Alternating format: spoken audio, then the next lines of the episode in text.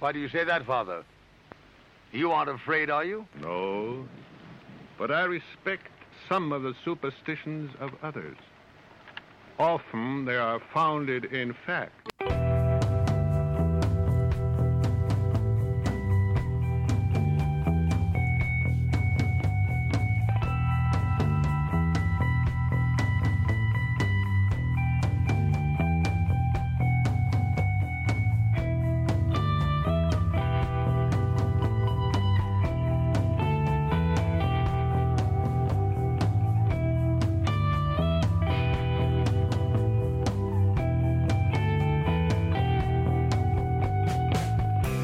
Broadcasting live from our Sanctum Sanctorum in Venice, California. This is the Sixth Sense Society. I'm your host, Krista, here with our producer, Michael, and today you're tuning in to Spell It Out Magic, Reflections, and Shadows, where I take a topic and I run with it.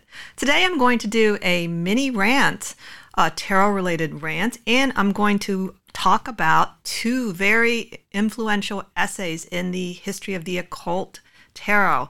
Uh, but before we get started, Michael has a few announcements.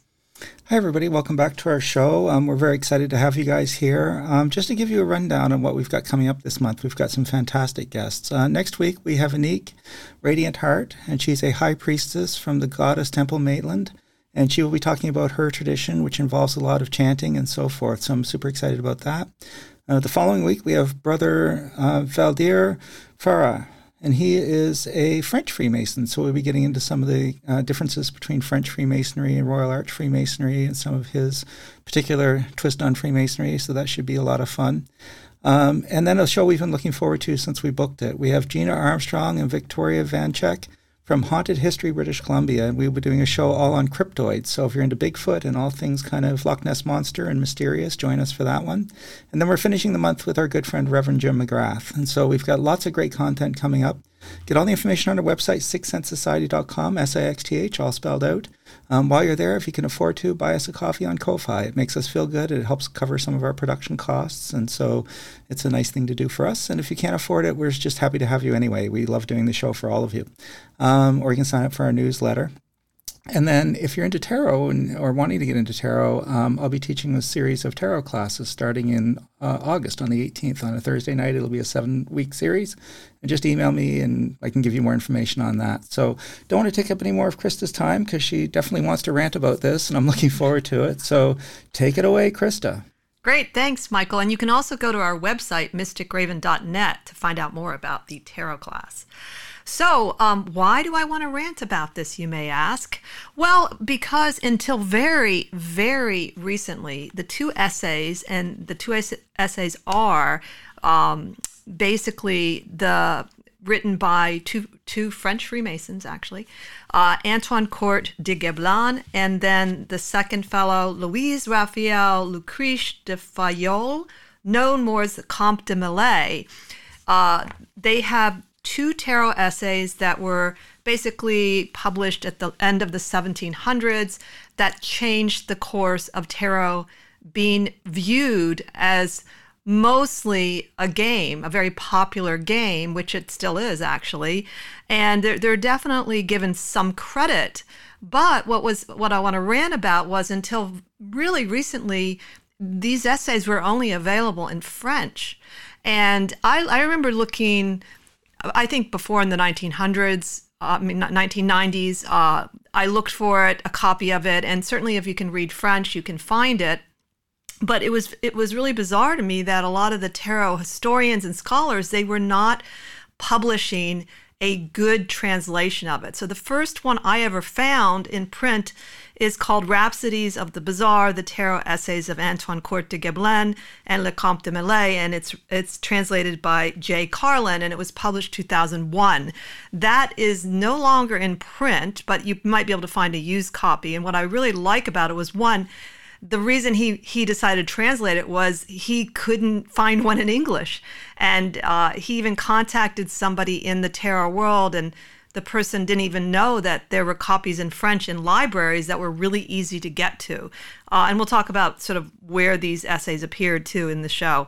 So he was really troubled by that, and he he went out of his way to then translate it. And what I like about this particular version, he has a lot of footnotes to give you references to some of the things they're talking about in these essays, and it's they're not very long these essays, but when it came out, it came out um, let's talk about Antoine Court de Gebelin first, because it really was because of him that these essays actually happened. He was born in Nimes, France, around 1725. There's some um, people people not sure exactly when he was born because they think uh, his father lied about his birth. But anyway, his father was a Protestant pastor, and at first um, de Gebelin followed in his footsteps, but then he um, he didn't have that de Gebelin in his name actually to begin with, but he added that, and then he became dedicated to the social and intellectual life of a French philo- philosophe, uh, I guess philosopher. This is what was is in Rhapsodies of the Bizarre with the bio, and then focusing much of his scholarly intent interest on the exploration of the origin and meaning of languages and symbolism. Uh, so he his most well-known work was this huge, these huge uh, nine volumes, Le Monde Primitif, and this is where the essays were published, and they were published in volume eight of the nine volumes. Uh, the Monde Primitif is, quote, a massive work explaining and documenting his theory concerning the existence of an ancient primitive utopia where all the inhabitants of the earth spoke the same language. And he was evidently a really good linguist. Now, the one of the, the things about these essays is um, it set the, the tarot world on fire. And I'm going to read you the first paragraph, you'll see why. But the scholarship was not necessarily great, though you have to put things in context as, as far as what scholarship was like. And whether you agree with it or not, it had uh, an amazing impact on tarot. Uh, now, the other thing I found interesting, as I said at the beginning of the show, was I found out that de Gebelin was a French a Freemason. But this is what I thought was kind of cool. He was initiated in 1771 in the lodge Les Amis Réunis and moved on to lodge uh, the Nine Sisters, which we we talked about, I think earlier with Philippe, the French lodge, and there he actually met Benjamin Franklin. So that was kind of cool, I thought. And evidently, de Gebelin was all in favor of American independence. So so there, a little bit of politics. So that was him. Um, so he's the main reason that these essays uh, happened, actually. And then this other fellow who also wrote an essay. Both essays are included in this uh, volume uh, eight of the. Make sure I got that volume. Yeah, eight of the uh, Le Monde Primitif. Now, his his name, Comte de Mellet, he was also born in France, January 23rd, 1727. Uh, and he was a cavalry commander. So I'm always interested when military people are interested in esoteric things and the occult, because certainly they are. He rose to a lieutenant governor of the French army, then provincial governor, and he died in Constance, uh, December 23rd, 1804. Oh, I did forget to mention de Gebelin. He died kind of in a strange way in a mesmeric tub. It was some sort of a treatment using mesmerism uh, on May 12th, 1784. So he had kind of a bizarre death, poor guy. so, anyway, um, so those are the two men that wrote these essays. And uh, they're not super long essays, but but when you have a chance to take a look at them, you'll see how, um, first of all, how it impacted the tarot, but some of it's really a little unique to the essays in that it didn't carry on some of their reasoning interpretation with some of the tarot and the cards. But I did want to o- uh, read the opening paragraph from my uh, edition, and because uh, it's it's pretty it's pretty sensational in a sense. Now, before this time, uh, the tarot was not associated with Thoth or the Egyptian world at all. And so this is the first uh, paragraph in um, it's in the Court de Gebelin's essay. If one intended to announce that there exists still in our days a work of the ancient Egyptians, one of their books escaped from the flames that devoured their glorious libraries, and which contains their purest doctrine upon some interesting subjects, Everyone would be without doubt eager to know a book so precious, so extraordinary. If one added that the book is well diffused throughout a large part of Europe, that for many centuries it has been in the hands of all the world, the surprise would certainly be increasing. would it not be overflowing if one asserted that it was never suspected that it was Egyptian, that one possessed it as if not possessing it, that nobody has ever sought to decipher one page, that the fruit of a delicious wisdom is regarded as a bushel of extravagant figures that signify nothing by themselves? Would we not assume that he, our informant, wants to amuse himself playing with the credulity of his listeners? So there you have it. He announces that he recognized immediately when he saw uh, a deck of the tarot the, the real, real, like esoteric meaning of it and how it came from Egypt, which of course has been proven false, sort of, because some of the imagery does have an Egyptian uh, lore to it. But certainly, we most people in the tarot world know that it started in Italy as hand painted um, gift for the the royalty. So that's what sort of set things on fire. And then there's a little bit more, and also um, the the second fellow agrees with de Gebelin about his assessment of it, though their essays are slightly different in what they decide to talk about. Uh, so that's my main rant: is why was it why has it been ignored so much until very recently? In fact, I just recently found um, English translations. Uh, I, am going to probably link them in at the end of the show. And one is by, uh, let's see, one is by Donald Tyson, but it's contained, it's called Essential Tarot Writings, a collection of source text in Western occultism. That came out in 2020. Uh, but but I think he had translated the essays earlier because I think it was on Mary Greer's page for a while. So it's within another collection of essays. I haven't read that re- yet. I don't know what it is. So that's good though because I, I think I like Donald Tyson. And then Ouroboros Press, which really started the turn of the, of the, the century, I think, uh, is a wonderful press that publishes in beautiful ways esoteric works. And they have a really nice version of it um, on their website if you want to go and look there. There's only 1,500 copies because that's sort of their spiel. And they do a beautiful job. And this is one is translated by Danzel Senatiempo with an introduction by Naha Amardi. So that looks really cool. But again, this is, uh, you know, kind of late in the game in the sense that you would think that immediately everybody would be very I don't know, thankful, even if they got things wrong. so I wanted, I definitely wanted to do a shout out to these two men. Now let's go through a little bit about what you can expect in the book itself. And so basically, I have the Court de Gebelin's essay, he divides it into eight sort of sections. And the first section is called Allegories That Reveal the Cards of the Tarot Deck. And he goes into the allegories connected to the trump cards. I think that's the way uh, he's talking about. Then he has a little bit about the suits. Uh, then the third uh, section is the way in which one plays tarot.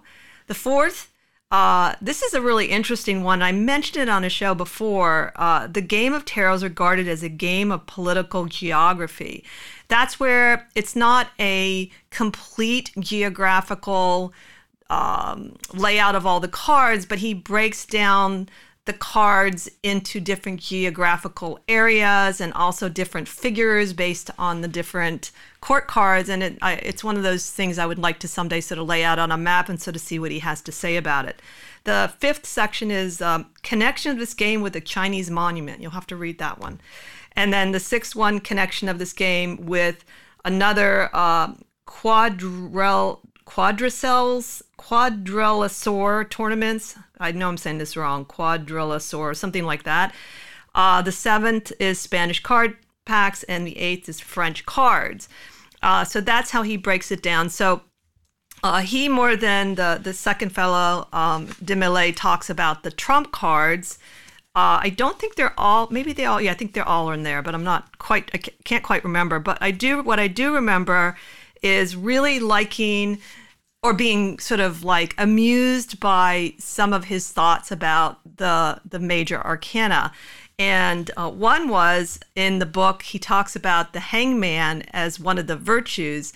And he says that it's painted the wrong way, that it shouldn't be upside down. And he seems quite upset by that. So and then the other favorite one was how he views, um, you know, one of the most, I would say, superstitious cards in the Trump is um, the Trump series is, of course, the Tower.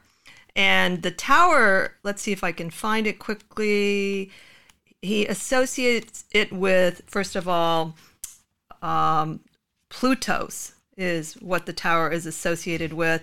And he, I liked what he had to say about it, but I should have probably five, six, nine. I can't quite find it right now, but what I remember, he oh he here's he talks about it. It's a lesson contra avarice, and he talks about greed with the tower.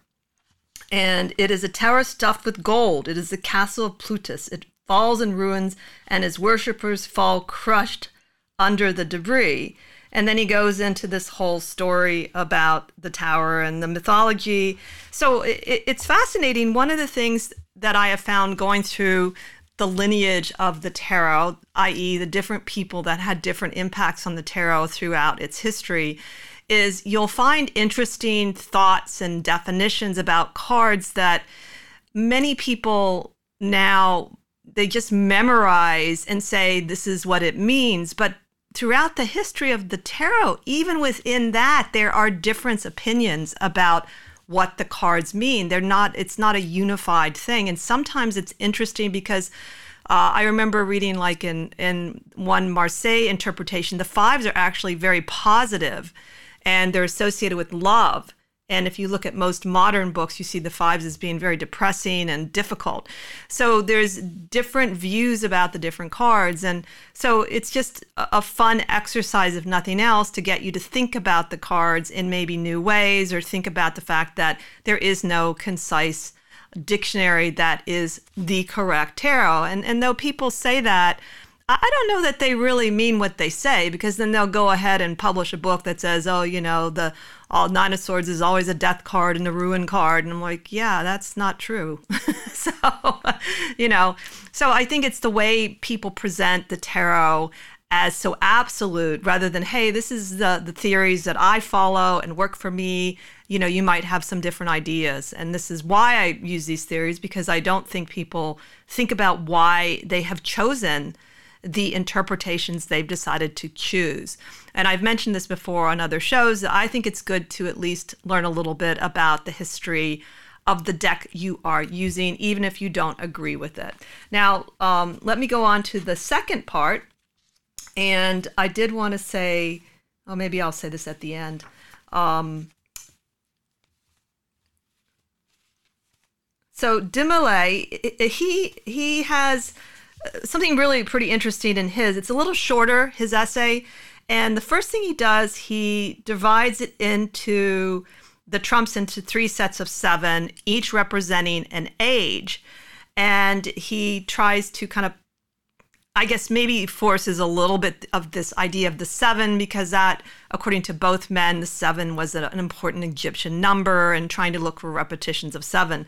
But he takes the trumps and he goes backwards from like the world through the devil and that's the golden age and then the silver age the angel of temperance through justice and then the iron age uh, he calls the war chariot through le, the bateleur which is the magician and he talks about this these different ages and, and and things are getting sort of worse and worse as as time progresses through the age and so it's deterioration of things um, so and then I, I also thought I liked his opening uh, statement too because it also had a big effect on the tarot world. He declared the tarot to be a book of Thoth, the first historian. So here we have this is where, as far as I can tell, this originated the idea of here's the tarot it has secret knowledge it's got egyptian knowledge it's it's written by thoth these are the two men that started this and it stuck. It went on, and of course, again, there's things that they wrote about, like I said earlier, that scholastically it really doesn't fit. Um, but they they were the ones to actually begin this whole like craze, you could say. he Started the the occult craze around the tarot, and then um, there's also correspondences to uh, the the Hebrew letters, the 22 letters, which for some reason it's in the appendix. I think it's de Mellet, I'm pretty sure it is. That gets a little overlooked because Eliphas Levi, uh, he did a lot more with it. But something I learned reading the footnotes, this is why I like this. I didn't read all of the footnotes in this Rhapsody of the Bizarre. One is because they're really tiny. They're so it's a little hard to actually literally read them. So you might need reading glasses if you're like me. But in the in the footnote, he talks about the fact that the core the the order of the 22 trumps is literally the opposite of what Crowley uses. And one of the things that I remember reading when I first came across Kabbalah and the different occult orders was whether or not who had the real order and whether or not they published it so that the public could see the order of of the cards connected to the Hebrew letters. So now this has set me wondering again because uh, Jay, I want to say his name right, Jay uh, Carlin, who who translated it, he he believes that this may be the right order, and he gives sort of an argument that is connected to Aleister Crowley in the footnote itself. So now I'm, I'm very confused, and I'm going to go back and maybe ask Lon Milo DuQuette, see if he can come on and talk about the order and whether or not it is um, does it matter does one have uh, the order right and the other one doesn't? Does it, like I said, and who does, if, if there is such a thing as a correct order? So, anyway, that's a little bit about the essays. There was something at the end of, let's see, each of the 22, I love this, the hangman. Um, oh, I like the ending quote in Court de Gebelin's essay, and I just wanted to share it. He says that this dissertation is moreover replete with things and so proper to give some sound ideas on the way in which the sages of Egypt consulted the Book of Destiny, that we don't doubt that it will be well received by the public, deprived by the way until now of similar research, because till now nobody had had the courage to occupy himself with subjects which appeared lost forever in the deep night of time. That's such a beautiful line. I love that. Lost forever in the deep night of time. In fact, I stole it for a title of an essay, so which was about them. So uh, I've known about this book, like I said, for quite a while. I, the first time I read it, because it's a little strange, I didn't really retain some of the information.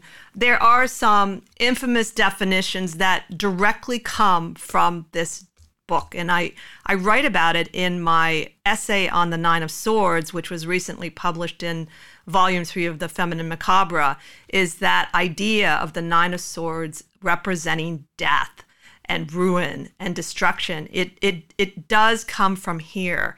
Uh, and then also uh, the suits. Um, so both of the men agree that they connect the four the suits with the four estates into which the Egyptians were divided. So the sword designated sovereign and the entire military nobility, the cup, the clergy or the priesthood, the baton or club, Hercules and the agriculture, and the coin commerce, of which money is the sign. So you can see, except for the suit of cups, how fascinating that it's associated with love. But in this case, it would be divine love because it's associated with the clergy or the priesthood. Uh, so that that's where the suit idea kind, kind of comes from. Um, and then what from what I can tell uh, by the footnotes, something I've been sort of looking for is the smoking gun. I haven't quite found it, but the idea that a lot of the interpretations for divination for the tarot really come out of playing card interpretations and that if we are to evolve and maybe make tarot a more unified system, we should not, um, we should realize that and see if it still works. And that's why you see such a difference between the Nine of Cups and the Nine of Swords, because it comes out of interpretations for playing cards. And this is in the footnotes. So it's not quite the smoking gun I'm looking for, but it's close, closer than I've gotten before because I've often felt that. And I've often felt that uh, Waite and even Crowley to some degree, they weren't as interested in divination anyway. on a sort of ordinary level like we are. They they had sometimes even poo it, I think. Though Crowley doesn't really do that, actually. I think he just probably found people annoying asking the same questions. so uh, there's a funny thing about that in one of, in his book on magic, I remember. So you know, this is where you can see some of the origins of the interpretation of the cards, except for like the trump cards, because some of the trump cards do look a little bit different and they change uh, throughout time a little bit. So I think, uh, as part of my argument, ongoing argument, is I think we live in a time where it's we should be testing the validity of tarot theories rather than just perpetuating the same old ones and making new decks. I think that is really the time esoterically we live in. We have so much we haven't dug into and tested. And to test it means you have to use your theory for a long, long time, like we have done. So to me, there's a, a kind of laissez faire around that in the general tarot community and they're still basically using and running with some of the same definitions. At least this is we're talking about what's being published. I'm not talking about people behind the scenes. There probably are people just haven't written or they're too busy testing their theories. But it's important to see where things come from and then to see if, you know, this was written in the 1700s. Do I want to use the same interpretations as these men had at the time. Um, and I think again that that their intention mostly was to point out that this is a, a really profound system hiding in plain sight as we play a game. Uh, the other funny thing in this particular translation is uh, the translator takes on Michael Dummett a little, who was a card playing historian that was at times affronted by the idea that the occult world took the tarot. So he takes him on, and there's now and then you'll see this little bit of a tension between playing card historians and occult people. I always have felt that the tarot is both, that it is fine that it started as a playing card system. What really helped to bring tarot into the world was A, the printing press, and then eventually the ability to print even more easily and distribute even more easily the decks. So, really, this is where the most, I would say, influential thing about the tarot in terms of changing and moving into the hands of regular people has to do with the production of decks you know, it started out as hand painted for royalty. And now, you know, I can make a deck and print it myself. So that's really what, and then also the ability to distribute it so widely is what's really changed the history of how tarot is seen and used and uh, abused. so, as as many of you know, I am not in favor of all the tarot decks that come out being actually called tarot decks. So, anyway, I hope this inspires you to go and find your own copy of this. You might be able to find something free on one of those occult libraries. I haven't yet, but I didn't search really hard. Uh, but sometimes you'll see copies of things and you can I, you can get the french essays much more easily so i'm talking about you know translation into the english which i think for me is just a little easier though i, I probably could read a little of french I, I wanted to see the, the english translation so that's my rant uh, for today. Um, I hope that you will continue to question where definitions come from in the tarot to test things out for yourself and see if they work.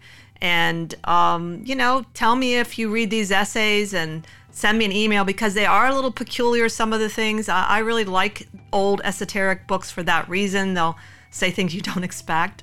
Uh, so let me know what you think about them. And until next time, I will see you next week. Continue to explore the esoteric and the obscure together. All right. Have a great week.